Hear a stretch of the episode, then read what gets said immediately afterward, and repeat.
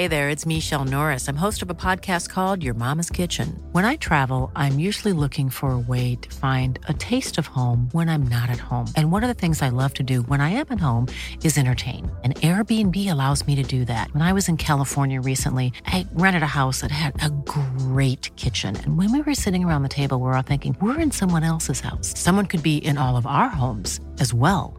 If you have a home, but you're not always at home, you have an Airbnb. Your home might be worth more than you think. Find out how much at airbnb.com slash host. This is Paige, the co-host of Giggly Squad, and I want to tell you about a company that I've been loving, Olive and June. Olive and June gives you everything that you need for a salon-quality manicure in one box. And if you break it down, it really comes out to two dollars a manicure, which is absolutely insane. It's also so easy to get salon-worthy nails at home with Olive and June. The difference between how your nails used to look when you did them yourself and now with the Manny system is a complete game changer. The best thing about Olive and June, too, is it's a quick dry. It dries in about one minute, lasts for five days, and full coverage in up to one to two coats. Visit oliveandjune.com slash perfectmanny20 for twenty percent off your first system. That's oliveandjune.com slash perfectmanny20 for twenty percent off your first system. What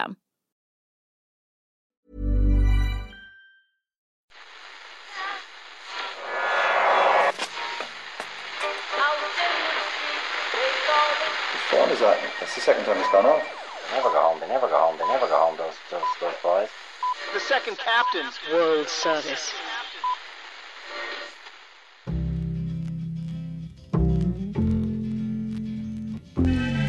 I said, I want to win the league, but I want to win it better. You can understand that, can't you? Yes. Good lad. So he's almost like having a second captain in the team. Second captain, first captain, whatever. A hemisphere is hurting this Monday afternoon. The Northern Hemisphere. Mm-hmm. For so long, the whipping boys of the Rugby World Cup. This was to be the year when the men from the North swept through en masse into the semi-finals. They should have been celebrating from Ballina to Beijing, from Alaska to Alsace, from Oranmore to Ulaanbaatar. But you got to hold your hands up and say we were beaten by the better hemisphere over ah, the weekend. We All of we us, except England, of course. Steve Borthwick's shite England team now stand as our only hope of salvaging some inter-hemispherial respectability over the final two weeks of this competition. Welcome to Monday Second Captains podcast. Hey, fellas. Hey, Oranmore to Ulaanbaatar. Oh, it's nicely played. Well, you fed that one to me. Uh, you didn't have to say it on. I was more than happy to like, give you the credit for that one. It was although, a very, the, although the Oranmore might have. It was a very. I, I just thought Murph was a bit idle this morning, so I gave him a very vague brief. Murph, come up with some silly names from the Northern Hemisphere. I know it's a broad one, but anyway, the pain of this entire hemisphere, perhaps too much to take on. It's too big a problem for us to tackle in one podcast episode. So I think we'll focus most of our angst on Ireland's elimination by New Zealand on Saturday night. Simon, you were there. I How was. Are you feeling about things? A couple of days on. Uh, I feel worse. Do you? Feel worse. Why?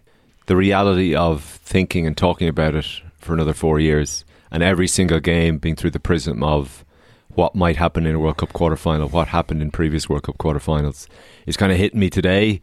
On the night, I actually thought Ireland played a little bit better, and then when I watched it back, they made quite a lot of errors. They started horrendously. And the feeling from that point on, when they went thirteen points down, I thought everything was chasing that, tactically, physically, structurally, psychologically, clearly, and it just shaped the whole game, and it played out even in those last few moments where I thought we looked absolutely shattered.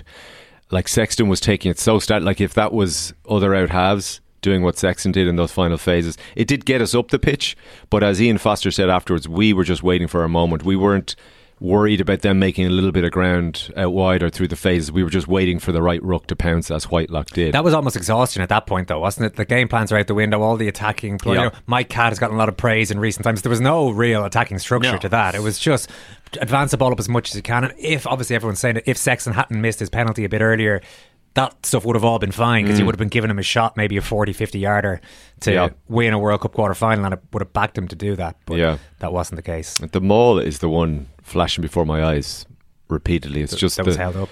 I just felt, yeah, the Keller one, it re- really had them at that stage. Our our bench, our forwards were well on top, particularly in the ball. The previous model resulted in a penalty try. Wayne Barnes wanted to give us a try or a penalty try in that moment. At worst, we form another ruck or the maul slows a little bit and we suck plenty of New Zealanders in. I felt it was almost the only option to not score points at that stage was to break away. And it still should have been a try. You should still kind of wriggle out or manoeuvre yourself out. It was t- kind of two forwards against one back. That one, and more than the Sexton missed kick, the Sexton chip. Ah, there was there was loads of moments, but I felt the maul was when we really had them. We had the momentum. It was the moment. Somebody calling themselves True Rugby Man has emailed in. I've got a call here. It says, you're the most boring, predictable, condescending interviewer around. Go back to lecturing. You have the charisma of a sick bag. Oh, God. That's just it. I just wow. mentioned, not you, not me. Okay, ain't nobody fucking with my click, click, click, click, click. Ain't nobody fresher than my mom. We don't normally click, broadcast all click, the, the stuff that click, comes from scum click, around the country. Click. Time for the real journalists to stand up, says True Rugby Man. Hi lads, no doubt G T, Simon, Shag will be on message today. A bit of familiarity there. Great game of rugby, a vintage New Zealand performance. We were the bounce of ball away from a final. These players to a man are world class. We must worship them. Andy Farrell is the complete package, et cetera. Let's have an honest discussion. It was a poor New Zealand team, highlighted by the two incredibly soft tries they conceded in the first half. Ireland didn't turn up and still should have won. Despite seventeen wins in a row, we still lacked belief. The selection of O'Mahony and Henderson is highly questionable. Ireland had a six-man pack. McCarthy should have been in. France against South Africa proved that we are not the number one team in the world. Both would smash us. Ireland couldn't match that power and pace. South Africa should have beaten us in the pool. And Ronnie in second gear compared to last night. True Rugby Man, not happy. Mm. Poor New Zealand team. No, they're just one of the weaker New Zealand teams there's been over the last century or so, which still has them in the top two or three teams in the world. It's just all relative to previous uh, regimes. So Ireland, it's probably our best ever still. It's one of New Zealand weaker, weaker teams, but they still... A beatable New Zealand team, though. Beatable. Is, is oh, to- oh, totally. Like, it's yeah. another one we... Uh, they, they all feel different. I don't think... For some reason, the one that really sticks in my craw more than any is that Wales one in twenty eleven. I don't know why we had that. We have that that, that weird superiority complex yeah. over Wales, no matter how many times they beat yeah, us over we yeah. we certain be periods. And yeah. we didn't change our tactics and at all. And we didn't do anything yeah, yeah. in that game. They shut us down. It was just horrible, absolutely horrible. At least there were moments to get excited about at the weekend. Yeah, I know. We it's, well it's it. Oddly, it's our best I, modern quarterfinal I, performance. I do think if like, if we'd gone thirteen nil down in any other World Cup against New Zealand, we yeah. probably would have lost by thirty points. Oh, so. Well, that was that was the fear that like that it, you know, whatever about anything else, that if New Zealand go and beat us by thirty points or forty points, which could have happened and like yeah. would have happened against any other Irish team, then literally Irish rugby is a, like a worldwide global laughingstock. Like as it turned, as the way the game turned out, it was kind of similar to last night's in that there are four brilliant teams in the, in the Rugby World Cup. We are probably the four. We are we are definitely the fourth best team of those four teams, and that's. That's all we found out this quarter. I don't this, feel that much better about it, though. If that was the point I was going to make, it's it's different. It's not it's not a humiliating exit or anything like that. It's yeah. not embarrassing. I don't think it's a choke or a bottle job. No. And yet we still have a winnable game in a quarterfinal yeah, World Cup we just that we failed to win. Yeah, yeah, yeah. yeah. And, and look at how many players they got ten out of tens from. You know, the likes of Cane and Savea and yeah, their back row Beauden Barrett, and we didn't get any. I thought our best players were well, Bundy. Again, yeah, by a mile. Yeah, yeah, um, that, that was an amazing Hansen was very steal, creative yeah. when he was on. Yeah. Um, our front five, very, very quiet. Bench were improved it significantly. Henderson and Tyke Byrne and O'Mahony, especially quiet. Well, our back row wasn't great either. Van der Flier was gone early. Caitlin Doris didn't have a great game. Yeah. At I least mean, Doris yeah. did carry a few times, but that's, yeah. you know, low enough bar back, for. Got knocked back a few times as well. Yeah, I thought we yeah. were we were almost shocked by their physicality early on. Yeah, yeah, I think we were, and that's one thing we should not have been. Jesus, like, you know what I mean? Like, the idea that New Zealand were going to rock up and be, like, a little unsure of themselves, or were going to play within themselves. Like, we were going to get both barrels. Like, that's, you know, that mm. was just, a, like, a plain fact. Yeah. But, I mean, like, I did find it, you know, uh, you know, Van der Flier was getting interviewed after the game on Virgin, and he was like, you know, this loss won't define us. I mean, I'm like... I'm sorry. This, oh, it absolutely does define. This yeah. loss does define everyone involved. Like not just like this team, or you know, like mm. the, well, the team is now gone. You know, it does. We don't have Johnny anymore, and that's like, you know, a gigantic major problem. You know, um, and that like that's what hurts about this as well is that you know we don't want to be doing an awful lot right to rock up to a World Cup with a better team than this one. and we still yeah. didn't get past. And he mentions Farrell there. He's not the complete package because there's no such thing. But in terms of personality, the tactical game plan, buy-in from the players, we'll do really well to get a coach who does as well as he. I do done. still feel, and I know what you're saying, everything is seen through the prism of what's going to happen in four years. I would still prefer to win another Grand Slam in the intervening period like oh, yeah. we did this year. I don't think it's a bad way to go no, into a World Cup. As Murph has said a million times, what you do up to it is irrelevant. You might as well win your slams in the meantime anyway. Of course. I mean, it, it, this World Cup again proves it. You know, mm. like, play your best team. As, yes. Like, you know what I mean? Win the pool. Like, you, there's only so much you can do. You're going to pick up injuries. This idea that, that you have to work in cycles is just so daft. I mean, it matters. The stuff that matters in between Rugby World Cups absolutely matters. Like, November international wins against New Zealand are still great and worth fighting for yeah. and also worth celebrating. That doesn't take away from the fact that, you know, there were eight teams that reached a quarterfinal. We'd have hammered three of them, you know, and we weren't as good as as three more, you know, and like that, and we would hammer four, four, like four of the quarterfinalists, and we would have lost to three of the other ones, and we drew three of the other ones, and therefore this non-stop like conversation keeps happening about, you know, the choke job, bottlers, all the, like, beating New Zealand in a Rugby World Cup quarterfinal was going to be difficult. Like, no mm. shit, you know? Yeah, like, obviously it was going to be difficult. Why we don't get enough of our players playing a ten out of ten at that moment is still the key question. That's the There's match still, you have to do it in. That's yeah. that's yeah. the one. Well, you obviously have to you obviously have to beat Scotland, but you can do that without being yeah. a ten out of ten. And people who say we aren't playing our history as much as we're playing the current World Cup are wrong, I think, because even our selection in the pool games kind of spoke to our history. We just were so worried about not even getting out of the group. Murph said it before the Scotland game, why aren't we rotating more players? And at the time I was like, no, we desperately just need to get out of our pool. But that was coming from sort of that negative mindset of yeah. Scotland might catch us out. We're so much better than Scotland. And we, it's like we, we panic and we kind of shrink into ourselves a little bit and just think a bit more negatively. Whereas we could have rested more players against Scotland and still come through. And I, I didn't think we were as fresh as New Zealand. Like, losing the ruck was a technical thing, but it was an energy thing. New Zealand were like frenzied going to rucks, and we were, say even the very last one, the Whitelock turnover. Joe McCarthy wasn't on the pitch that long, is very young, goes in a bit slow, a bit high, and just didn't wasn't at the races compared to Whitelock. Can we just slag off the Scots again? I know, that was a lot of fun. I was, I was, I was off for that podcast. So yeah, you've kind of, all you've done is just come in for the tail end, just a really depressing tail oh, end. I really, mm. really thought things sorry, would be yeah. different today. Thought it'd be one of the more joyous. Okay. Can no, I make? I, can I make one more yeah, point? Sorry yeah, about yeah. just uh, all the, the waiting. Want, the waiting of importance in a quarterfinal. Players who can react in moments to, you know, bouncing ball, uh, being caught trapped in their own twenty-two, in contact, not panicking. New Zealand are still a good bit ahead of us in those moments of, whoa, things are gone madcap here. And they're more likely to go madcap in a quarterfinal than, you know, most other games, mm. such as semi-final and a final. And if you have more of those players in your team, the likes of Beauden Barrett, he, he, they, New Zealand almost loved it. Like, there's quite a few passes that went along the ground, and it looks for a second like Ireland might have an advantage. It actually became an advantage to New Zealand when things broke up like that. And there's more broken up play in a quarterfinal than other games you play between World Cups. Well, that's his Gaelic football background.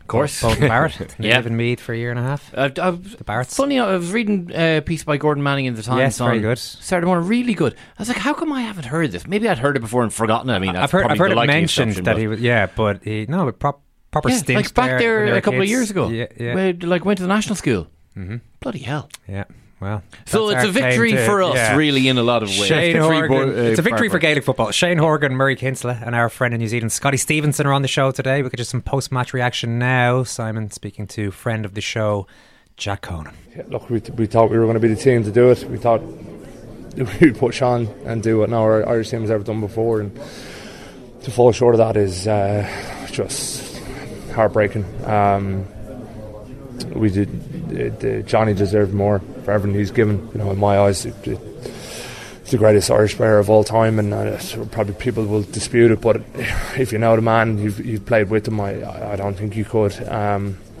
it's been the best five, six weeks of my life. Um, it really has. The crack we've had as a group, um,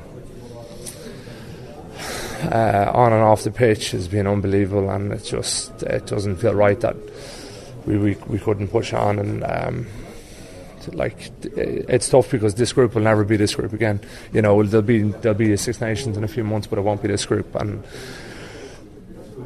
it's it's the, the, the greatest group of lads I've I've ever had the pleasure of playing with. Um,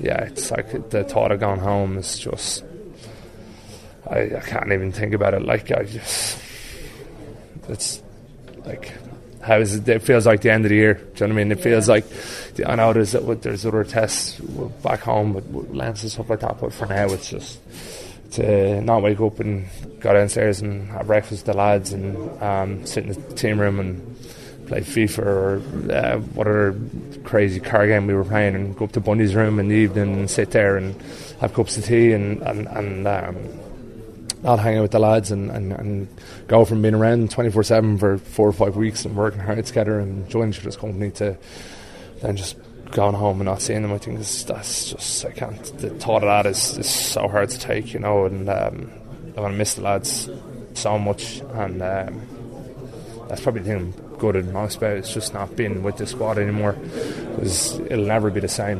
Um, what moments from the game are lingering with you, Jack, or, or is it's a bit of a blank?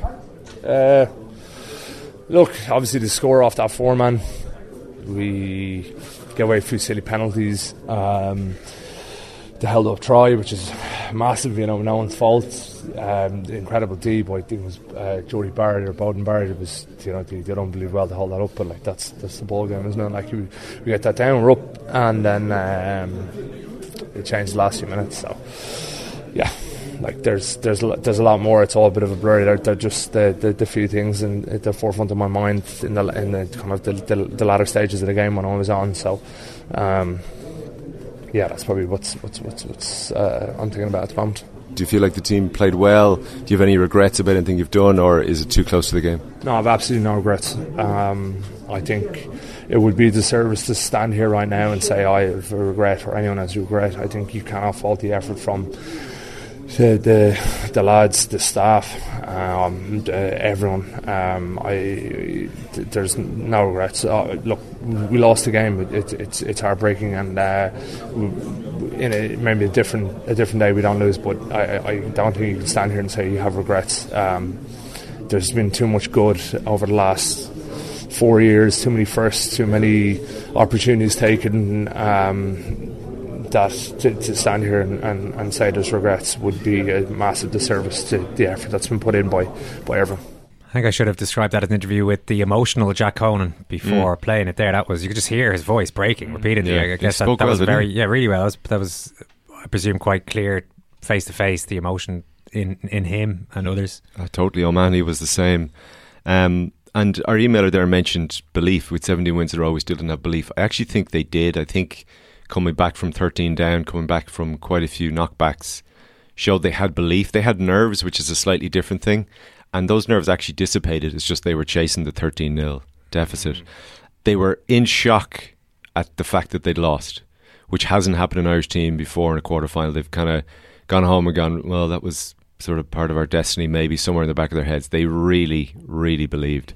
So that's why it's even more of a job. And the tournament never really happened for Jack Conan either. It was, he was constantly chasing mm. it. He's injured coming in and yep. was slow enough to get going. And eventually, you know, he came yeah. off the bench a couple of times. And yeah. got some. The game bench time. Is another issue there. I thought Conan was very good when he came on. If James Ryan had been fit, I absolutely certainly would have come on sooner, because I thought both our second rows were were flat. Um, Jimmy O'Brien, when he came on, was very good. Yeah. I thought Furlong could have gone off even earlier. I thought Porter, you know, he's so fit, he's so athletic, but seventy-five minutes as well. I just, we we generally didn't trust our bench.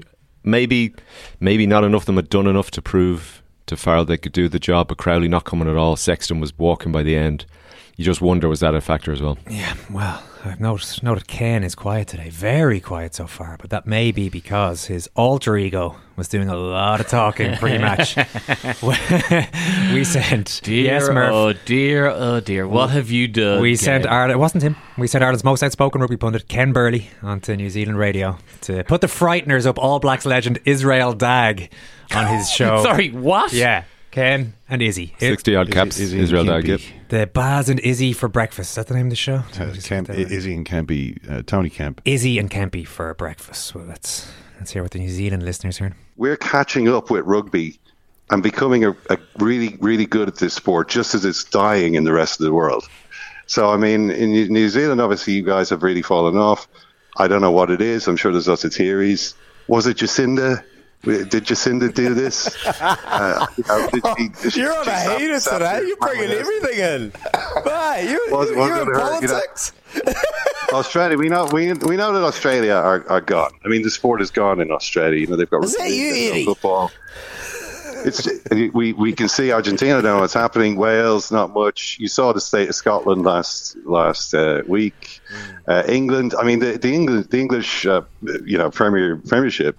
Is a is a financial uh, basket case, you know. It's like uh, it's like the League of Ireland. So, uh, so we're kind of the last man standing here. Us and and uh, France or Vichy France, and uh, and really, I guess that's destiny is probably going to bring us together. I mean, that's that's really the two remaining rugby nations. Uh, are going to really contest this, and, and I don't include New Zealand as one of those nations. I'm just waiting for Izzy Dag to correct Ken and say, well, actually, Ken, the League of Ireland has a bit of a re- had a resurgence. Yeah, yeah, yeah. You'd think, no, I mean, sure. I mean, it's, it's coming from kind of a, you know, I'm not too sure whether it's football based. Maybe it's kind of a middle class gentrification. I mean, Izzy didn't get to that though. He didn't. He didn't actually. Neil is an Irishman writing from New Zealand. Ken, you might be onto something with Jacinda. Yeah. Saturday was the New Zealand general election where the Labour government were completely decimated by a right wing coalition, ushering in the most right wing government in New Zealand since the early nineties. The All Blacks' best periods in the last three decades have all taken place with the right in government, and their chokes and failures in two thousand three and two thousand seven occurred under Helen Clark's Labour government. Now, some will say the nineteen eighty-seven World Cup win took place with the fourth Labour government in power, but that ignores the fact this government undertook the radical neoliberalisation of the New Zealand economy, transforming it from one of the most state-controlled economies in the Western world to a free market dog-eat-dog dystopia, or utopia for venture capitalists and the like. The transformation was so huge, the economists described that Labour, Labour government as out-Thatchering Thatcher. So while your brilliant rugby panellists analysed all the ways the game will be won or lost, none of you looked at the polls for the election, which showed that the right were on course for a landslide victory. And as soon as this result was confirmed on Saturday night, I knew we stood no chance against the All Blacks. Thanks, Neil. The first question in the press conference to Ian Foster was, the, the guy mentioned even the Labour yeah. voters are happy. You don't know how happy you've, you probably don't know how happy you've made everyone in the country. Even the Labour supporters are happy. All right. That guy clapped the team in, or clapped the coach in and out of the presser. He was, was the only person in a room of two hundred people. Wow. Glad they gave him the microphone first as well. More from the Cane and Izzy Dag dynamic on New Zealand radio. You spoke about the grace with which we would win the game compared to how we were shabbily treated by the All Blacks in twenty nineteen. I, d- I don't know if we set out to dismantle and embarrass them. I mean, it, it means it means too much to New Zealand to treat them in that way. Uh, I'd, I'd like to think Ireland would handle the occasion with more sensitivity than that. You know, uh, to really rub out, rub the, the beaten side's noses in, as happened last time in twenty nineteen. Uh, I, I, I thought it was a bit unsporting. I thought it showed a nasty side to, to New Zealand, and I'd like to think Ireland will be able to will be able to do this with a bit more dignity than New Zealand managed in Japan. Can Can you elaborate on that? What, what was that? What was that moment? Well, what was it like? I mean, uh, and the game was, uh, as I recall, the game it was over after about six minutes. And uh, New Zealand just kept sort of piling on points. I mean, in a, in a fairly ungentlemanly manner. Uh, you know, I thought I thought it was a bit much. really I, I can't hear what you say. Have they asked you back on in the aftermath? Yeah, I've been back on. Yeah, you've been back oh, on. Oh, for God's sake! Yeah, I had to go back on. You were big enough. How did you get on with Izzy? Second go around. Well, gave you a hard time, did they? They did, Owen. They, they tried to give. They tried to give me a hard time. Did you? Uh, did, did, I should say, did Ken Burley just maintain his obnoxious attitude even in defeat? I pointed out a few issues. uh, You're going to learn to respect us. I, I pointed out a few, a few issues, a few, a few issues I had with the game. You know, uh, I mean, I'm, fundamentally, the thing, the reason that they they couldn't touch me is that I don't really care that much, but. I did feel sorry for the team, and I don't. I don't think it was a. I mean, it, as you said, on it wasn't a, a bottle job or anything like that. It really wasn't. Like it's just you just played against a good team and, and lost by a narrow margin. It's just the thing that I, it's. Yeah, it's if, we hadn't had the, if we hadn't had the previous nine World yeah, it's Cups, la- it's layered onto history. If, exactly. we were to, if we were to two-time defending world champions or something, and you lose in those situ- yeah. situations, it's, it's a different dynamic. But yeah. it, it's and it's also the fact that because the draw was so heavily weighted against us getting through the quarters this time, we everyone was aware if we had done it. Now I don't know, Argentina, that would be a, you, you could I could see a scenario where that could trip us up. It has done in the past, but we were looking at a path into the final there, you know, and yeah. then mm-hmm. oh, listen, there's no point. You are really confident, aren't you, Keane? But the, but the that's dag, is that yeah, the way though that uh, um, it, that New Zealand played, I mean, tells you a story. You know, it was they they were it was a very defensive, very kind of craft. You know, it was like, I mean, the last time we played New Zealand World Cup, it was like, you know, when Leonardo DiCaprio gets mauled by the bear in The Revenant. Like, that's that's what it yeah, was that like. That was the treatment that was meted yeah. out to us yeah. on that particular we, occasion. We were kind of one eye hanging out, like we're kind of crawling away through the campfire. But this, you know, the Saturday night was more like being slowly poisoned by a wicked old woman. Mm. It was like...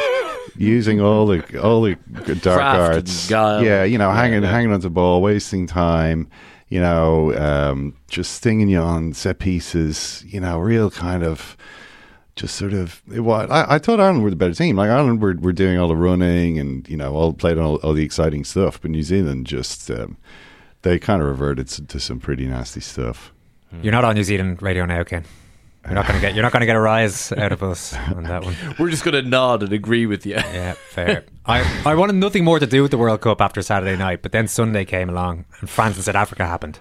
It was just so wild that you couldn't help but. Hey, the England Fiji was pretty good as well. England Fiji was really good as well. Yeah, um, but like the France South Africa game was yeah. just. It might have been the best uh, weekend of rugby ever.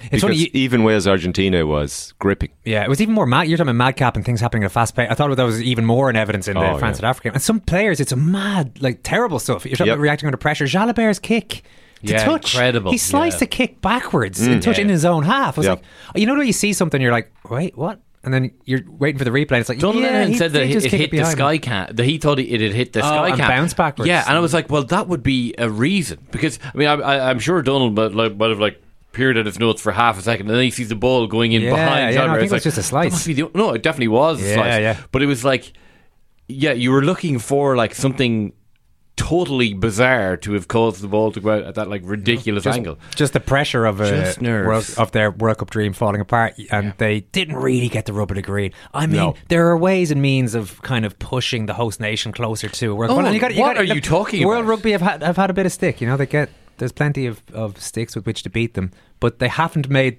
France's path any easier than it no. could have been. Um, because I actually think the ref was overly aware of the idea of being biased against the home team yeah. and went a little bit the other went way. Went too far the other way? Yep. Wow. Oh, Jesus. It was a lot of fun to watch, though. No, like you, Owen, I needed something very special to get me back interested in, uh, and emotionally invested in this uh, yeah. World Cup. And I had ploughed all my hopes and dreams into France. Yeah, oh, I that, that's yeah. the only other thing. Yeah. yeah, I wanted all that to happen, and then France to beat South yeah. Africa, but unfortunately, it's a it's another blow for the boys from the south. A lot can happen in three years, like a chatbot may be your new best friend. But what won't change? Needing health insurance. United Healthcare Tri-Term Medical Plans, underwritten by Golden Rule Insurance Company, offer flexible, budget-friendly coverage that lasts nearly three years in some states. Learn more at U H one dot com. Hey there, it's Michelle Norris. I'm host of a podcast called Your Mama's Kitchen. When I travel, I'm usually looking for a way to find a taste of home when I'm not at home. And one of the things I love to do when I am at home is entertain. And Airbnb allows me to do that. When I was in California recently, I rented a house that had a great kitchen. And when we were sitting around the table, we're all thinking, we're in someone else's house. Someone could be in all of our homes as well. If you have a home, but you're not always at home, you have an Airbnb. Your home might be worth more than you think.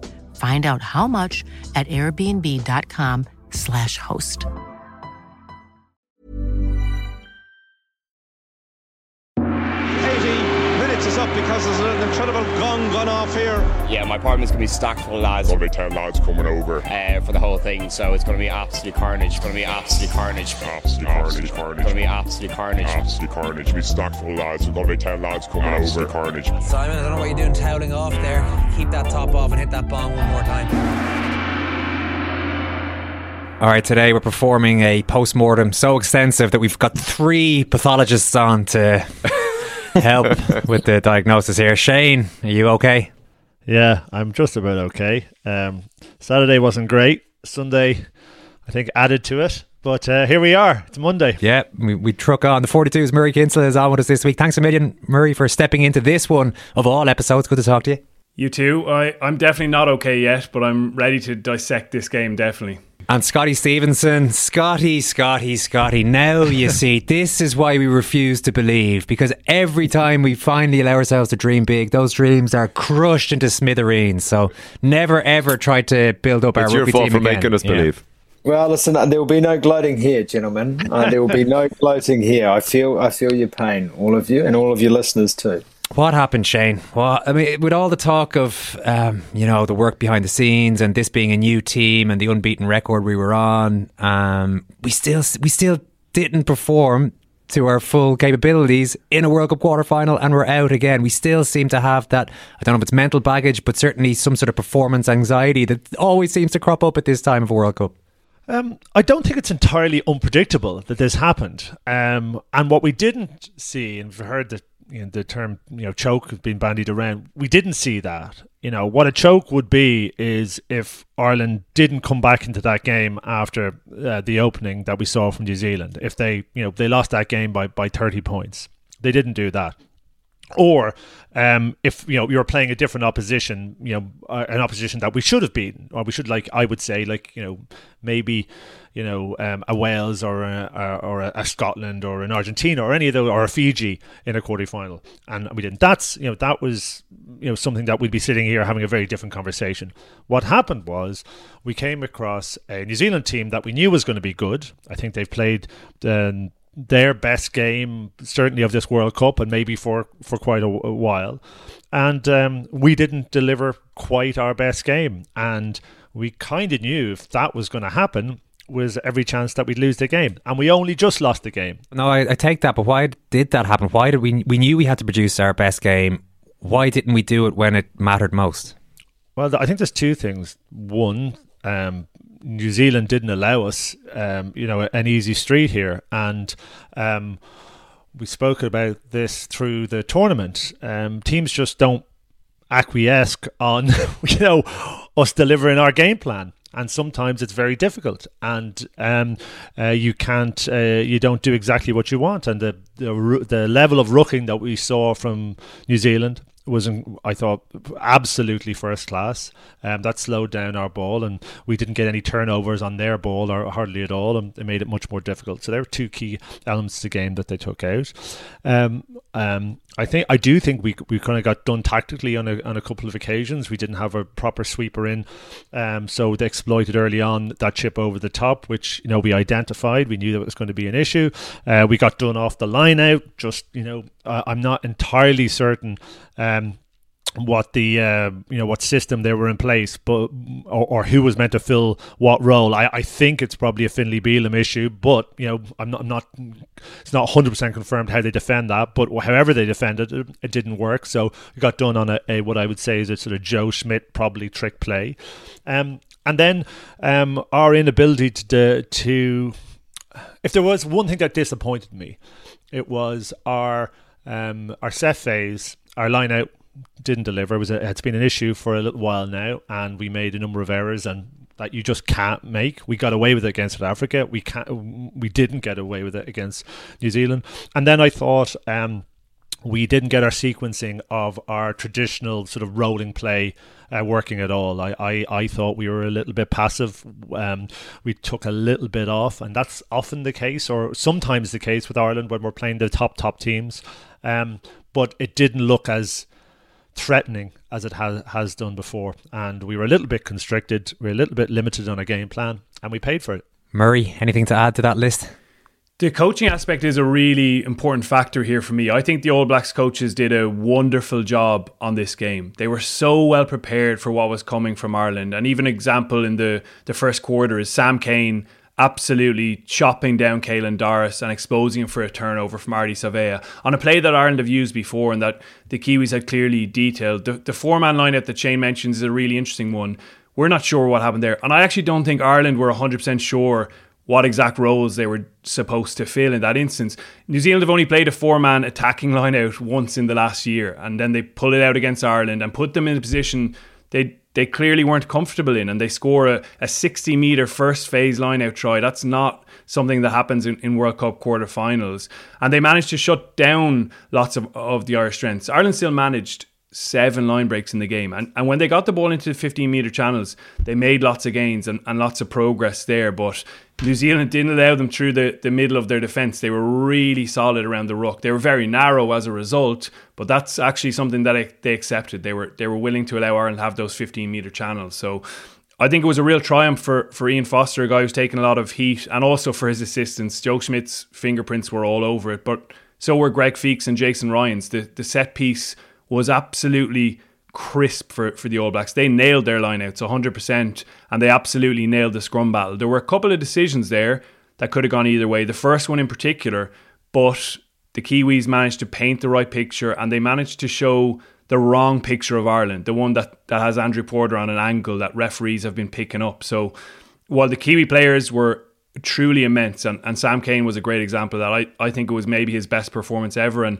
and he is not deserved the heat that's come his way over the years. It, w- it was a real answer from him, but also from, from a coaching ticket who had probably gone a little bit underrated as well. I'm probably guilty of that, but they absolutely nailed their plan. Scotty, we had Justin Marshall on the show last week, and he spent pretty much the entire podcast talking about the doubts he had about this New Zealand team and almost setting it up as though they were going to get, get well beaten. But when it came to the prediction, he couldn't bring himself to do that. He predicted New Zealand would win. There was something mm. in there in his psyche that said, we'll still find a way. Did you think from yeah. Shane, sorry, Shane, in fairness, who's on the line here, yeah. had the same thing where you were sort of like, all these amazing things are going for Ireland, coaching, our phase attack, all these elements that should go right, and yet you felt that New Zealand creativity, natural talent would probably make them slight favourites to win? Well, just before Scotty uh, picks up on it, my point, I'm sort of not gloating here, but my point was Ireland, for Ireland to work, their the systematic approach they have means that a lot of stuff has to work for a long period. Where New Zealand, and we, I think we saw this, but listen, they they had a great overall game as well. But what New Zealand can do is they can um, they get massively rewarded for minimum effort. And, you know, that's what we saw with the line out, right? That line out was a really well constructed move, you know, put doubts in the Ireland defence or something that they hadn't considered, but then they, they finished it. So they make the break and they finish it. And there's not a huge amount of energy expended from that. And actually that try and the period leading up to it was the game in a microcosm, because actually Ireland had a great bit of play, if you remember, in the lead up to that. So they went down the short side twice. It was beautiful handling, what I, I dare say sort of you sort of New Zealand-esque handling down the short side twice. They made big yardage, I think it was from our own twenty-two, very close up to the New Zealand twenty-two or into it. And then they, they um, after probing down the short side twice, they came open side once. And um, Savea got in on the ball, and he, and he had an, an incredible influence on the game. And actually, everything um, that New Zealand do, he influences. He got in. It was a turnover. So all that hard work that had taken Ireland quite a long time to get up to that point for no reward. New Zealand turned the ball over. They got a line out. They um, made the break on first phase. And two passes later, it was done. It was a try. And and that's what I was afraid of before the game, and that's what panned out. They were so physical, Scotty, right out the gate, New Zealand, and it's something that we don't always, when we, we're thinking about South Africa, we always, that's always a, the main part of the build-up. It's not really that way with New Zealand, and yet when they want to be, they can do that to teams as well. I thought that was quite notable, so I did just want to ask you, did you feel from quite early on, New Zealand have turned up in a way here that they haven't done for quite a while? There was certainly a gut feeling that, you know, while Ireland have certainly raised the ceiling in terms of their own performance, I just felt that maybe there wasn't a lot more room to go for them, and that the All Blacks were capable of jumping in that glass elevator that we've come to expect them to have and to break through that ceiling in this match. It was a four-point win. I mean, it's we're not talking about a boil over here or rolling over the top of Ireland. But in the key details in the game, I think New Zealand largely won every element. Uh, the the one thing I would say is that, you know, Sam Cane's performance was perhaps his most prodigious in an all-black jersey, and much was made in the build-up to this test about Peter O'Mahony's comments yes. uh, to Sam Cane in uh, twenty twenty-two. Um, you're a poor man's Richie McCaw. Um, you know, fair enough. All's fair did, in love. Did he, did he say that to him? O'Mahony, O'Mahony said that to, on the pitch to Sam yeah. Cane, was it? Yeah. yeah. Yeah, yeah, it was. And, you know, and I, I thought, you know, sometimes in, in sport and life, our comments come back to hurt us and or at least to haunt us. And and I thought that, that as much as Sam Cane had a blinder, uh, that was about as invisible as I've ever seen Peter O'Mahony in a game mm. of Test match rugby in this Ireland side. Um, I thought his influence in the game was negated by All Blacks loose forwards. Um, and, you know, by and large, I think they won all those key battles. And Murray made an amazing point before about the All Blacks owning the middle of the park. That's Irish stronghold. That is Irish turf. You know, that forty metres in the middle of the field um, is theirs. They own that. They funnel play into that zone. They gather en masse. They make turnovers. Shane mentioned it before. They weren't able to make turnovers in this game because the likes of Sam Cane were always on the shoulder. I mean, his attacking ruck work in that game, twenty-one tackles in the game defensively, but his attacking ruck work, cleaning out defenders, making sure that there was quick ball for Aaron Smith to work with, was supreme. And and if you're a kid wanting to play open side flanker in the style of Sam Cane or in the style of, of All Black rugby, he, he put on a masterclass in that department, I felt. And so while the All Blacks gave Ireland a lot of space on the outside, uh, they allowed Ireland to play that way because they wanted to funnel them out of those favoured channels. And Ireland, they played into the All Blacks' hands at times around that breakdown in particular. I think of the Josh Van der Flier moment where he's turned over just off a, a kind of twenty-one pattern where they play in field twice and then they bounce back to left-hand side. And Bundyaki's actually running away from Josh Van der Flier to get set up wherever he's thinking he's going. Tyke Furlong is screaming at people to get around the corner, so he thinks they're supposed to go that way. Johnny Sexton is swinging out the back. This is third phase of a planned line-out attack, and, and already Ireland have lost their, their structure there. And it's easy pickings for the All Blacks. Shannon Frizzell, he chops Van der Flier down, and Sam Cane gets one of the, the easier turnovers of, of his career. It, it was a microcosm of the All Blacks back row, largely dominating the Irish back row, but also it was really jarring that Ireland gave up an opportunity like that. And we should mention thirteen nil after twenty minutes in a World Cup quarterfinal. That's nightmare territory. And a lot of that is is going to be the big regrets for Ireland. What if? What if Hugh O'Keenan's offload to, to James Lowe in the left corner had gone to hand? What if they hadn't given up an easy penalty nineteen seconds into the game where Porter is clearly off his feet and can't resist playing the ball, and and they they allowed the, the All Blacks to piggyback up the pitch, and, and the All Blacks deserve credit for that, but I thought it was quite jarring that Ireland had that start. And, and what you mentioned, Owen, around the quarterfinal, and, and they did come back into the game and they, they maintained belief, but it was a really shaky start, and, and it left Ireland chasing their tails for the entire game. They never got ahead. And they never capitalised on any potential fragility that existed uh, with New Zealand. Um, I thought from, from the opening kickoff, aside from a little, a couple of flups in the, in the first two minutes, I think there was a ball on the ground and a couple of poor kicks. After that, largely New Zealand looked very comfortable. You have to say that, and um, I think there was definitely a respect for Ireland there in the way they prepared for this game. And Murray, you you mentioned it, you know, that bringing out the um, a four man play for the first time in a couple of years. Um, the Uh, aggression and speed that they showed at ruck time, f- almost from the first ruck, um, I think again is, was is an elevated level of play. Even if you remember the first five, ten minutes, and uh, when they start, I thought they were, they were setting out their stall to go, we're going to bully Ireland. So they were picking going around the edges, and they did. You know, they made really strong progress. Um, so all those elements, and you know, I, I'm sure there were lots of motivating factors, and um, you know, uh, Peter O'Mahony's were one. The fact that Ireland are, are world number ones without ever getting to a, a semi-final of a World Cup is another. The pressure that's been on New Zealand just to deliver in a quarter-final and not go out, you know, it's almost, inc- you know, it's it's preposterous for them to, to go out, out a quarter-final of a World Cup, unacceptable almost. Um, and then you get maybe the, um, the defeat against South Africa. All these elements, I think, bubbled up to really um, to focus New Zealand performance, and where they might at some point in the game have transferred from a positive, which they undoubtedly were, into a negative, where they start questioning what they're doing, and, and the fact that they may be going out of, of a World Cup after a, a you know not a great couple of years against an Irish team that traditionally they've always beaten. Um, you know, we never got to the point of pressure for that to really transfer over, and you know, yes, Ireland had the moment of the line-out maul where they were held up remarkably by Barrett, um, but I thought that uh, you know, that was their one moment Ireland, New Zealand never really looked like crumbling. And in honesty, even with those, you know, said that that phase sequence at the end of the game, I know there was a, I've seen a couple of corners were were there for Ireland, but New Zealand looked pretty comfortable, and, and I didn't feel Ireland were going to score at that point. Murray, did you think Ireland lacked patience in attack? There's quite a few moments where I felt like, say they kicked a corner early on instead of taking the three points.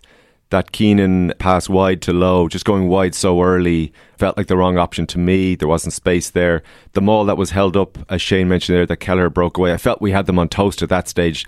And even during the yellows, I felt like we chased it too hard instead of holding on to possession and drawing more out of them. Instead, it was us giving away the penalties. I felt like we didn't just sort of back ourselves to hold on to it a little bit longer than we could have.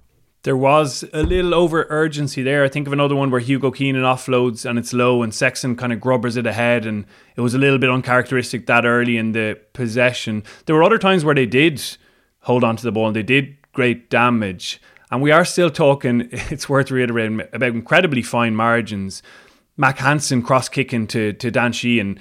If Dan Sheehan goes a tiny bit earlier there, he probably catches that ball on the hop. The, the Keller example... He probably scores that nine times out of ten, I think. It was an absolutely phenomenal bit of play from Jordy Barrett, who was another one who went to a, a ten out of ten level in this game. He had so many, so many big moments. And that's probably the bit that stands out to me.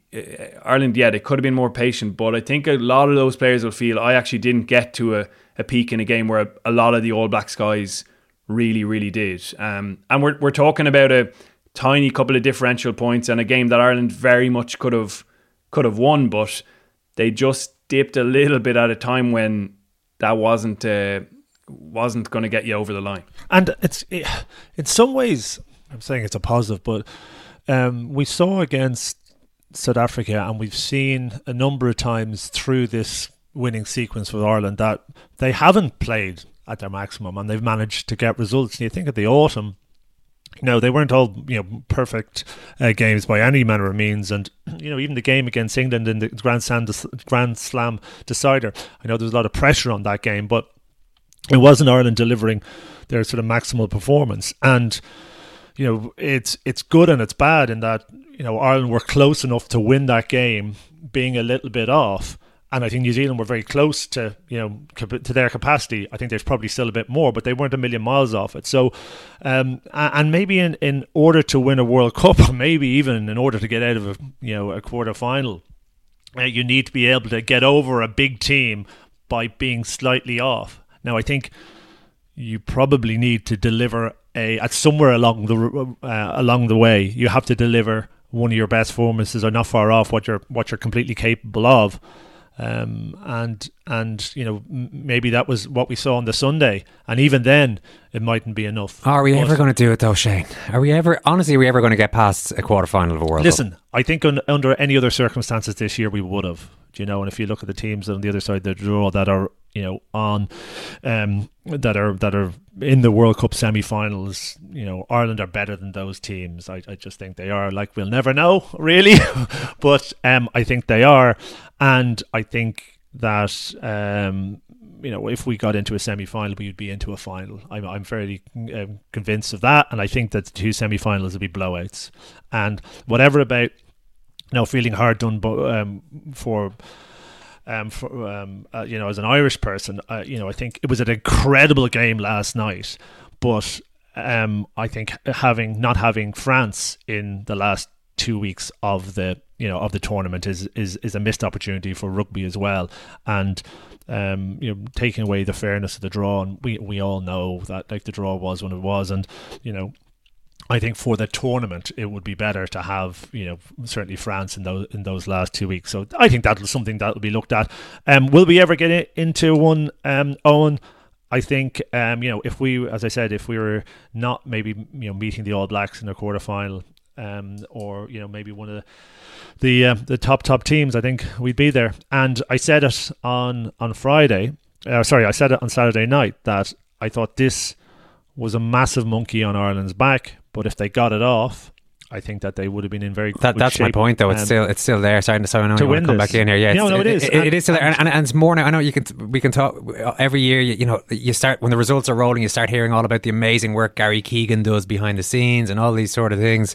I'm not going to lay it all now on Gary Keegan that we didn't win, but the anxiety still seems to be there, and I don't see how that doesn't increase next time. So even if you do get out of your pool and you do get a Wales or an Argentina, it's still going to be that World Cup quarter-final issue. You know, that, I've that, got a that, slightly different perspective yeah. on, on this. Not not, not if you try to make us feel better, because I want to wallow for a few more days. I don't, I don't need any of your positivity, Scotty, so go on. I, I, it, this is what, what's interesting for me is I think Irish teams in the past have, have felt the weight of that history of quarterfinal exit. I think this Irish team was a victim, and, and hubris is maybe too strong a word. I think this Irish team had so much belief in its game plan mm. that it was absolutely incapable of shifting it in the game. And that's what I mean about when we wrote about the zombie apocalypse, about pattern rugby. Um, you know, this Irish side has won, and you have to give enormous credit to Andy Farrell and his coaching staff for drilling the team so competently, for making them believe in a game plan, for structuring a game plan that the players all understand so inherently well. Uh, but rugby is also a game where spontaneity plays a part, where the ability to change very rapidly, on the instant, in the moment, is still one of the most sought-after skills. You have to be able to create those plays. Shane and, and Murray have both talked about this. The All Blacks creating first phase tries, tries out of nothing. Johnny Sexton mentioned it as well. He said, we had to work so incredibly hard for our points, and yet the All Blacks seemed to score those those crucial tries uh, almost without trying. Um, that comes down to creativity, to spontaneity, to seeing the moment, to reading a moment, to being able to play in the moment. And this Irish team, to me, looked like it was constantly and repetitively getting into a position where they had trained for. And that was our issue four this years is what, ago. What's amazing about this is that was supposed to be, you know, Andy Farrell's come in and the shackles have come off and we can now play heads up rugby and all these things. So it's amazing that it comes back to yeah. the issue of being over-programmed again on the biggest day. I think they are. And I, and I think this is this is one of the issues, and, you know, and the, and the Northern Hemisphere is going to have a post-mortem here, isn't it? Because, you yeah. know, we are in, still in a, a strange and I think rather anachronistic hemispherical battle about the game and about the skill levels of our players and the athletic ability of our players. But I do think that when you see a team over-programmed, and I, I would give one one exclusion to the rule would be South Africa, Um, because they're not human beings, they are robots. Um, but look, I, I just look. There's so much skill level in that Ireland side, and you would love to see it. And, and you know, the thirty-seven phases gets talked about.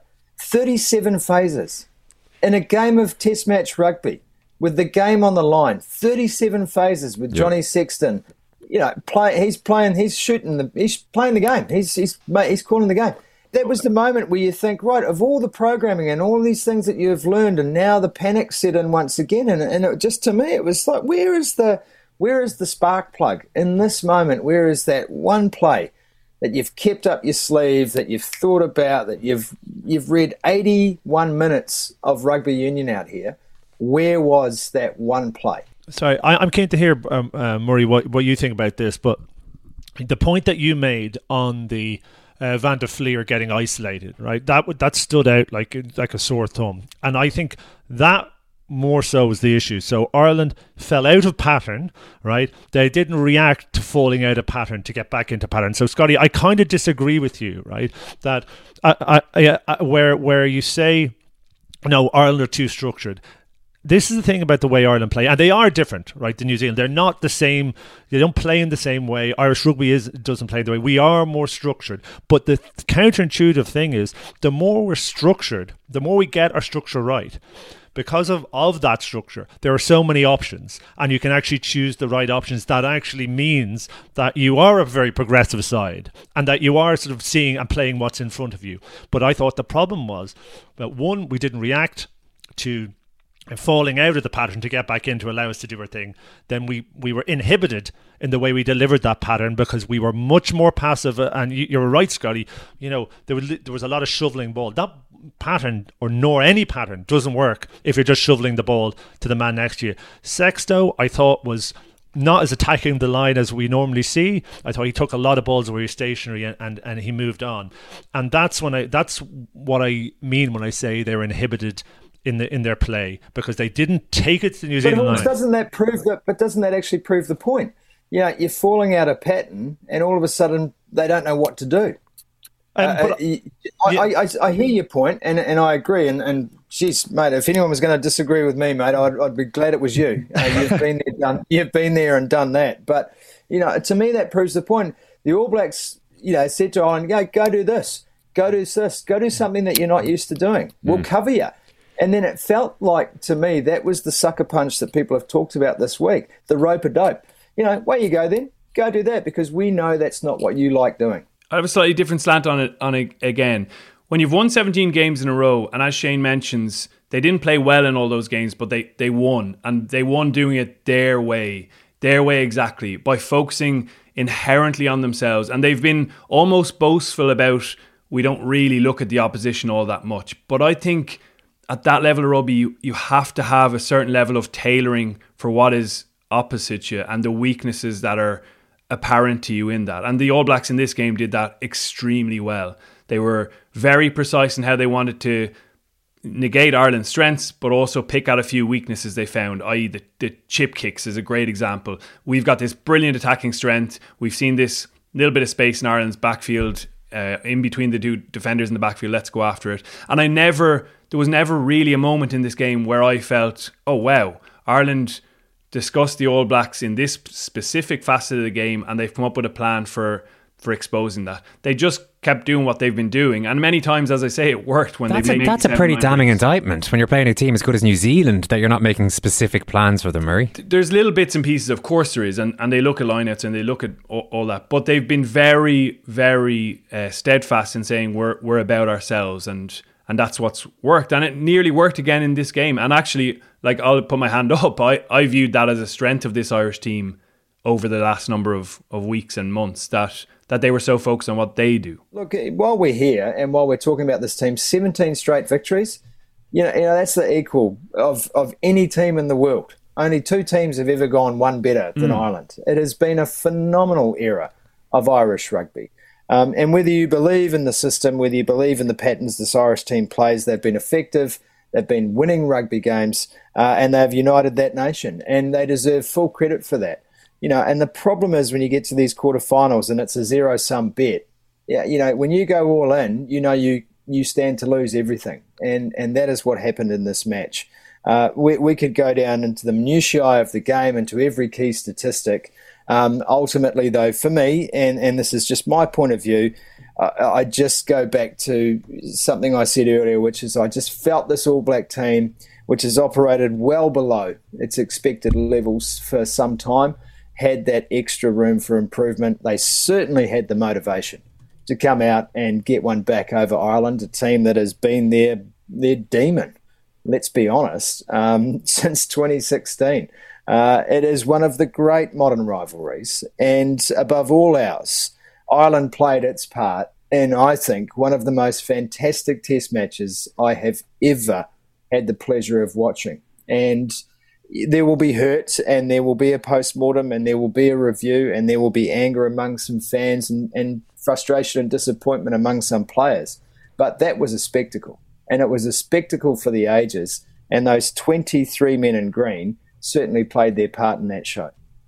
Murray, just a, a couple of things. After twenty nineteen World Cup, we'd an awful lot to work on. We'd lost to Japan, hammered by New Zealand. Uh, we knew we were in too much of a straitjacket. But then if you're to look at this game, there was a few things that reminded me of Ireland of World Cups past, like Moanga finding a gap and running straight through, the Doris drop, Sexton's chip kick over late on, even Sexton missing a penalty that he would normally get. Just a few little gremlins still in the system there. But in terms of sort of moving on from this, and our structured phase play, and Ian Foster calling it a copy and paste type attack, and we were quite comfortable in those final thirty-five phases. What do you think is the biggest learning, or what do we, how do we move away from this and improve? Well, it's a new it's a new era, as Andy Farrell said, and that's the biggest challenge in terms of what you're referring to there, is who those key personnel are, are going to be. And maybe Jack Crowley's been one of the low-key success stories in, in playing a role against South Africa and against Scotland, and then not getting his chance, obviously, Last weekend, Keith Earls moving on, a real spiritual leader in the group. So those those holes, first of all, and, and foremost, need to be plugged. And I think there has to be a, a willingness to, to recognise that maybe a, a tweaked system or a slightly different approach is, is what works best, that what this team thrive with. And I, I, I really do think they thrive with it. And I, th- I think this four-year cycle has been a major success. It started ropely for Andy Farrell, and, and it looked really poor earlier on, but it came good in, a, in an amazing way. And I know you're drawing the comparisons there, but I actually see this quarterfinal exit as very different to the others. As Scotty just said, it's one of the all-time games. That Irish performance would have been enough to beat most other sides in a quarterfinal and, and advance on. I think this team really made themselves genuinely believe, and they made the nation believe, and that's a powerful thing.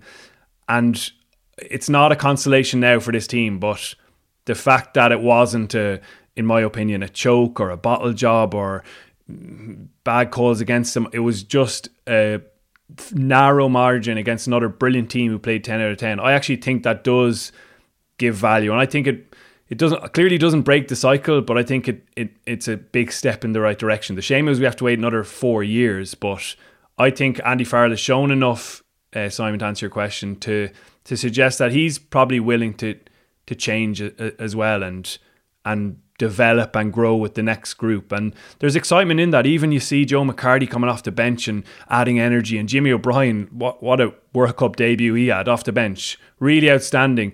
Crowley took his chances when he got, got them in, in the World Cup, and, and they were doubts before, but I think our, all the players, including Johnny Sexton, mentioned it, there's more talent coming through. And the bit that gives me confidence that they're eventually going to break that quarter-final cycle is now we have this incredible base in Irish rugby that is and should still be the envy of many other nations, and that's our starting point for the next one. Yeah, we got to wait four years, but we're starting from a really good place. Our under twenties have just been to a World Cup final. The provinces are really well coached, and those things in the disappointment clearly get forgotten right now, but I'd have great optimism around that. I, I think, I, I think um, actually, just on, on Jimmy O'Brien, I thought he was brilliant. I, I thought Mac Hansen was carrying a, a knock. Um, I think you could, I just don't think he was one hundred percent.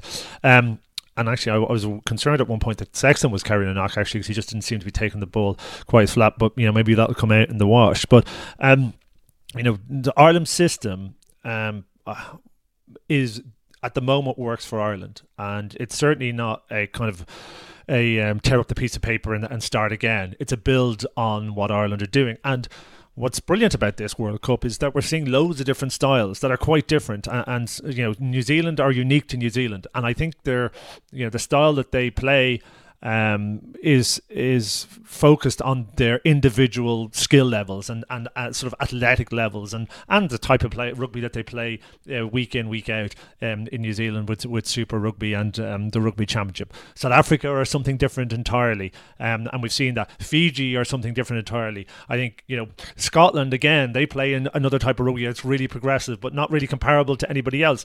Um, you know, England will come up with a style at some point over the next four years that is, um, I think, uh, unique to them. And, and and we know, you know, Wales traditionally over the years have had different types of game plans that would be very um, Welsh-like. So now you're looking at these, you know, all these different teams, and, and of course France are kind of, you know, I think, you know, a beautiful mixture of of everything almost, um, and so unfortunate they're out. So, um, you know, there is no um, specific um, way of playing that you would go, I'm going to take the New Zealand style or the Australian style or any other style. That was something that I think Ireland teams and also maybe Northern Hemisphere teams looked at in the past. What we're seeing now is, you know, the different nations looking at their own resources, looking at their style of play and looking at their, their uh, national competitions and going, this is what's best for us. And this is what we think we can maximise our performance. Because I think if Ireland tried to play uh, the way uh, New Zealand did, they'd be a really a, a poor second. Yeah, to, we don't have an out-half who can run through a gap and, and then put no, away Will Jordan. That's not yeah. it. And I think then if we tried to play South Africa, we don't have the bulk to do it. So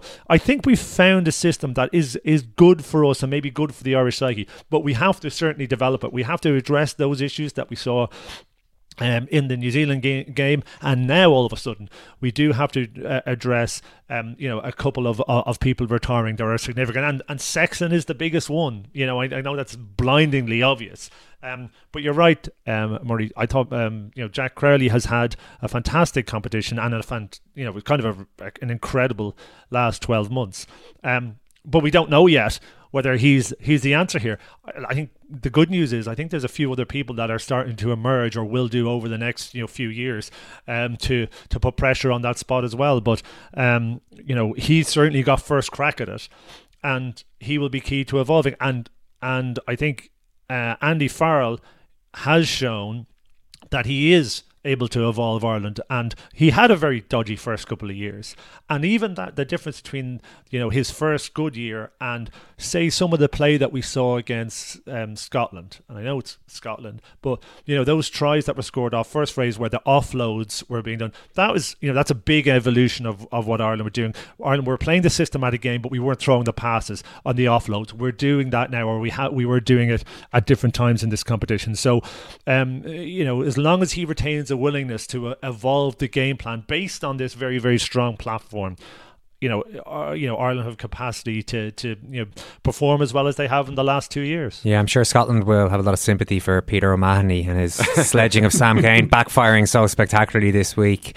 What about South Africa against France, Murray? Um, I mean, Ireland, New Zealand, Scotty described it as one of the best test matches he's ever seen, but I would say it wasn't even the best test match of the weekend. That was just extraordinary stuff last night.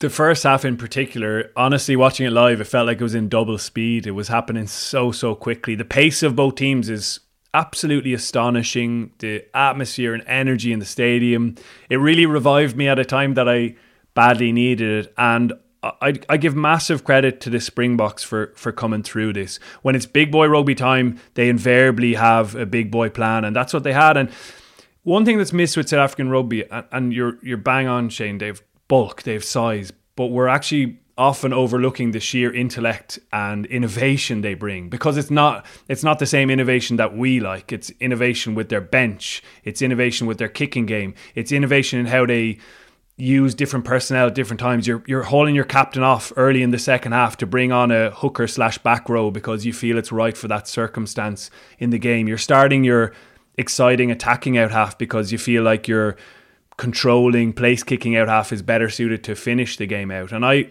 I think that's something that the, the South Africans aren't given enough credit for. They're real rugby intellects as well as being absolute monsters and, and loving running over the top of you at, at times. So it, again, another game where you felt so sorry for France and the scenes of devastation, and it's really tough to see them out in a quarterfinal. It's not good for the competition either, given the, the hosting.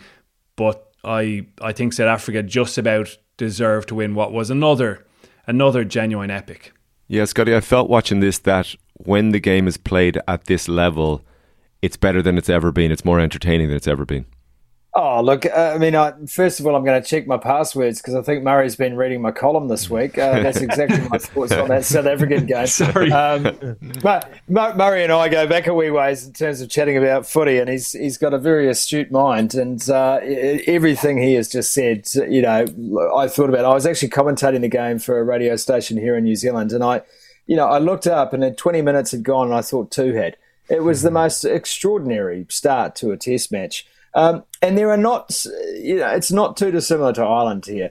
Uh, France just got themselves on the back foot and found a team that just understood the extra percentages required to win at this kind of level. Uh, Andre Pollard on the bench. Dion Faree getting subbed on for Sia Khaleesi. Have you ever heard such nonsense in your life? And they still win. Eben Etzebeth was colossal. Yahya Sneyman would have to be the most scary human in all of the game. Qu- Quagga Smith was phenomenal in the game. I, I think the one low light for me, I, I, I believe that the H I A uh, rest for Peter Steph Du Toit was, was a rort. I think that's a ploy. Uh, and for Vermeulen, it had a rest and came back into the game. And I wouldn't put that past Rassie Erasmus. Uh, he thinks very cleverly about bench strategies and, and the way he plays the game. Uh, and I'm sure the officials will look at whether Peter Steph Du Toit actually required an H I A at all, or if that was just another uh, crazy Rassie Erasmus moment. S- sounds like an impossible um, one to prove, though, one way or the other. Well, look, of course it is, and, and he knows that um, because he's clever. Um, but his players know he's clever, and they buy into what he does, and that's what makes him a very good tournament team under Rassie Erasmus, because it doesn't matter how much crazy he brings into the big top, they're going to go and, and they're going to jump through the hoops for him. The, the, the one other thing in that game, the Willemsen mark calling for the scrum. Oh, yeah. I don't know how many test matches I've watched in my life. In fact, I don't know how many first-class games of rugby I've called in my life. I've never seen that ever, ever. And, you know, it's moments like that in a quarterfinal that you might not think much about them. The Cheslin-Colby charge down, that's the difference. The Geordie Barrett holding up of Kelleher. That's the difference. The intercept try for Argentina, Buffelli was it, Sanchez, that's the difference. You know, we're talking about a, a group of quarterfinals, four games, and the aggregate differential was twenty-three points. You know, that's less than a converted try game. It was insane. And so when you look at those moments in that South Africa-France game and you think about just the uh, almost uh, Machiavellian cleverness from the South Africans, that is their strength in the game. They're not only massive Calvinistic Dutchmen, they're also uh, super, super smart about how they read officials, about how they read the game, and about how they manage their bench to make sure that the team they need to finish the game is on the field when it's the finish of the game. And that's exactly what they did. De Klerk, Pollard, Leroux, all in the game at the same time at the end of the match. Super, super smart coaching. But, but more than just sport, that game felt like theatre. And and there was also a sort of inevitability um, around around the end result, um, just because, again, how how um, maybe sophisticated France had to be in, in scoring their tries, whereby um, you know you felt at periods they should be home and hosed because they were just totally dominant, but you knew that South Africa weren't letting them away. And if that was just because of a, a kick, and sometimes not a great kick, but a great kick chase or a poorly um, received kick from France, and all of a sudden they were they were back in and they were always hanging in there. And, you know, the, the thing that flashed through my mind um, when that Colby charge down happened was, you know, this is Chekhov's gun, isn't it? Like, this is scene one. This is going to come back. There's a reason why that happened. And it's because it's going to be a one-point game at the end somewhere else. And, and, and you know, that just, um, you know, it, um, uh, you know, encouraged the idea that this was going all the way to the end. And there was another moment that, that really hit home for me. Um, and it, it it's it's why... You know, South Africa are so so difficult to beat, and the challenge that they pose seems like um, one that nobody else provides. Is um, when they uh, made originally made those um, um, changes. Um, I think it was around the fifty-minute mark. I think there was a scrum, and anyway, France were deep in their twenty-two, and um, they were playing. They had a penalty advantage, but I think they were possibly even a man down at the time, and there was a concern that they would, you know, they would get a a, a try. The South Africans defended that uh, period with a, a, a franticness and a um and a, I suppose I don't know what even what the term is. It completely frank, sort of a, a mindlessness. Uh, they put so much into it, like absolutely zero respect for their bodies. They're sprinting off the line and driving uh, France back. It was sort of a controlled aggression level, or barely controlled aggression level, that actually no other team in this competition, or potentially any other team in the history of rugby, could deliver. And Um, psychopathy, I think, is the word. You're yeah, looking. it's yeah. You know, you're not wrong. You are not wrong. And, and you know, um, I've, my words fail me after a, a busy weekend of rugby. But but you're right. That's that's what it felt like. And however, there's a combination of two things here: the physical uh, fortitude to be able to do that, um, but the mental um, conditioning. Um, by Erasmus and his uh, team to, to ensure that they deliver that is out of this world. And that level of intensity in, in defence, there's nobody to touch it, actually. No other team in the world to touch it when they're operating at that level. All right, just before we go, is anyone on this call ready to put their neck on the line and give England a chance of winning this World Cup? Don't shout too loudly, guys. Anybody? What kind of question is that on an Irish podcast? they're, they're in the semis and we aren't.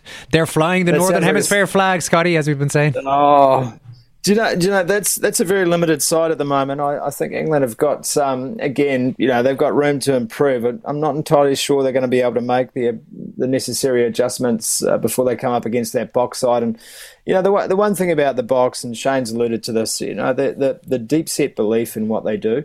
Uh, the deep-set trust in their coaching staff. And, and you know, it, it almost feels like a, a sort of holy mission for the Springboks. That's how they plan yeah. these tournaments. That's how they go about their business. Um, it feels like a divine right to these guys.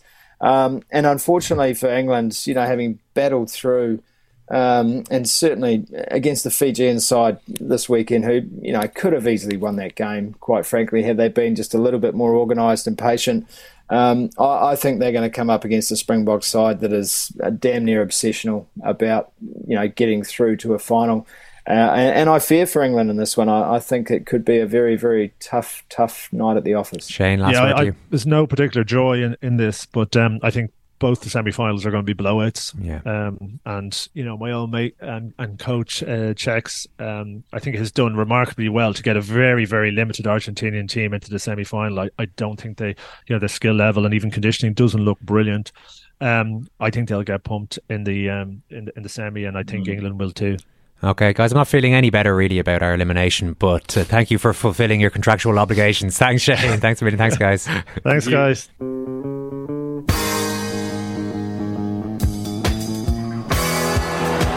Savea, his first touch, can he get the shot away? He can!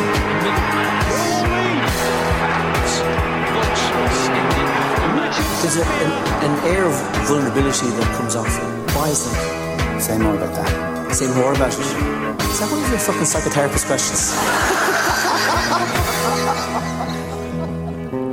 Here's a bit of news that might help lift the gloom today. Richie Sadler is starting a brand new podcast this Wednesday called Episode. That's the theme tune right there. Unlike the player's chair, he's not only talking to sports people, he's speaking also to people from all walks of life about major episodes in their lives, starting with an absolutely riveting chat with Tommy Tiernan. There are a few fucking psychotherapy questions, as Tommy called them there when the two of them are on T V together in this one. Yeah, it's brilliant stuff. It's, it's sensational stuff. This yeah. pod is going to be separate to our second captain's feed, free to air, free to everybody, and we'll be giving you a lot more details on that in the next few days. It'll be available on Wednesday, wherever you get your podcast. That's the main thing to know for now. And if you can't wait until then for some Richie, he's also on the World Service tomorrow after tonight's Ireland-Gibraltar game. It's only fair to make him suffer through that appearance tomorrow before launching his fancy new pod. It's, uh, you've got to pay the piper, I'm afraid, Richie. Thanks, guys. Thanks, Si. Thanks, guys. Thank you very much. Thanks, Murph.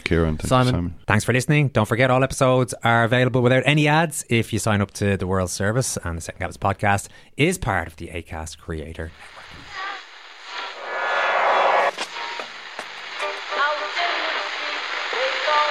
What is that? That's the second time it's gone off. They never go home, they never go home, they never go home, those, those, those boys. The second captain's World Service. It is not war and death and famine, it's not that at all.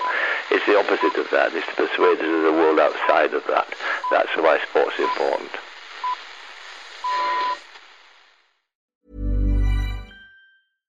This message comes from B O F sponsor eBay. You'll know real when you get it.